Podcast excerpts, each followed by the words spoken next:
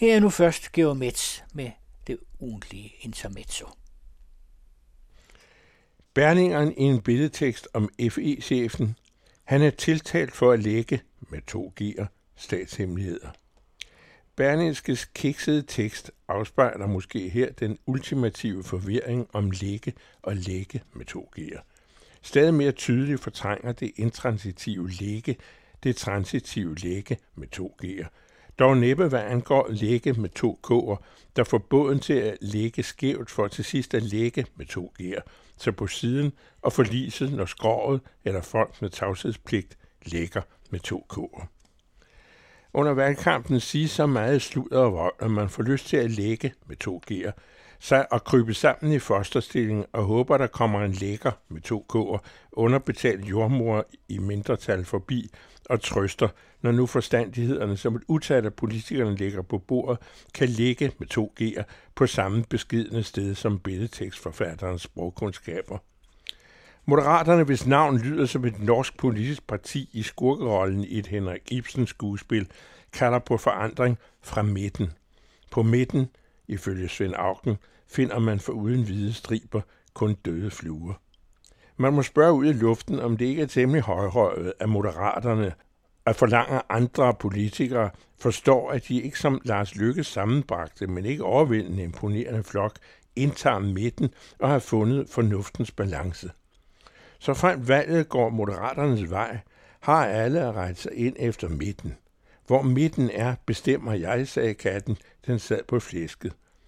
Dybest set er det noget snak, at noget udgår fra en midte, ingen kan definere, hvor eller hvad er, uden at tage patent på den fornuft, Moderaterne i øvrigt må dele med Danmarks Demokraterne alene navnet. Sidstnævnte har ifølge Peter Skårup, der er fløjmand for den straffede Støjberg, reserveret sig snusfornuften. Forudsætningen for at regere Danmark for nu at genoptage sprogforbistringerne ligger i at lægge sig manøvredygtig position og fægte sig igennem med duelige forbindelser til alle relevante partier – det vil for tiden sige ikke at mene for meget forpligtende, til gengæld hævde den dybere forståelse af det samarbejdende folkestyre, som man kan mistænke moderaterne stifter i at deponeret i alle de år, han med stor styrke med den kreative for Rasmussen og Pia Kærsgaard førte centraliserende magtpolitik. For at spare usel mammon betød den daværende magtfuldkommenhed blandt andet, at skattevæsenet blev smadret og det kommunale Danmark ombragt – Venstre, der engang stod sig op på det nære samfund, tvangsomformede landet uden for storbyerne til udkant, hvor meget i de gamle købsteder og i affolkede småbyer i landdistrikterne blev en rødden banan uden erhvervsliv, miljø og fremtid. At sygehusvæsenet nu er skræntende, har partistifteren også del i, fra midten af ham selv og ud efter. Men han er altså blevet klogere, og det er alle jo ret til, især med udsigt til at komme højere op, end nogen punditokrat for et halvt år siden havde troet muligt. Lars Lykke har på rekordtid stablet et tilsyneladende levedygtigt politisk projekt på benene. Ingen har i skrivende stund fået skovlen under den tidligere statsminister og venstreformand. Dertil ligger bilagene, de kendte, for lang tid tilbage, og han er et nyk for politisk kompetent i rollen som gnavbot på speed, når journalisterne tillader sig at spørge, om nu også den indre sammenhængskraft i den moderate midte kan stå for trykprøven. Så får reporteren vredlandet at vide, at han, hun ikke har fattet en bønne, og så går tiden med det, og partistifteren undgår som hidtil de virkelig dybdeborende spørgsmål om midterbegrebets vaklende betydning i det labile danske partisystem. Med en sådan strategi kan man nå vidt i kampen om at være midtpunkt.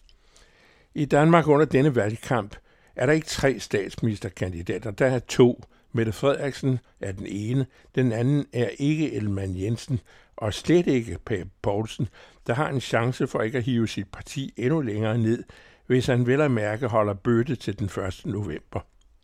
Efter de radikale og deres leder effektivt ubegribeligt har savet alle arme og ben af sig selv, indtager moderaterne lige så færmt de radikales gamle bekvemme plads i den uomtvistelige midte, vel at mærke i strategisk forstand, ikke politisk indholdsmæssigt. Øvelsen er jo til dagen og vejen og en håndfuld måneder frem at smøre noget sammen partierne imellem. For det første er det ikke nyt i dansk politik. For det andet heller ikke nødvendigvis noget, der foregår med et mål om at opnå en ikke eksisterende, udefineret midte. Midten ligger nu i valgtallene, hvor Lykke befinder sig, og hvad han mener med midten ud over midtpunktet, ham selv og hans anonyme lille følge, så fremt han altså får de afgørende mandater, hvad han nok gør. Lykkes bedste forklaring er, at løsningerne på de store problemer skal være langsigtede. Det er løsninger, lige bortset fra døden sjældent, og da slet ikke nu.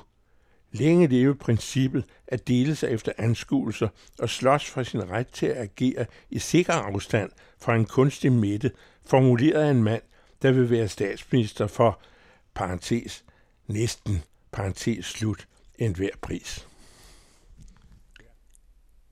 Intermezzo kan altid høres her på den anden radio og læses om fredagen i Information.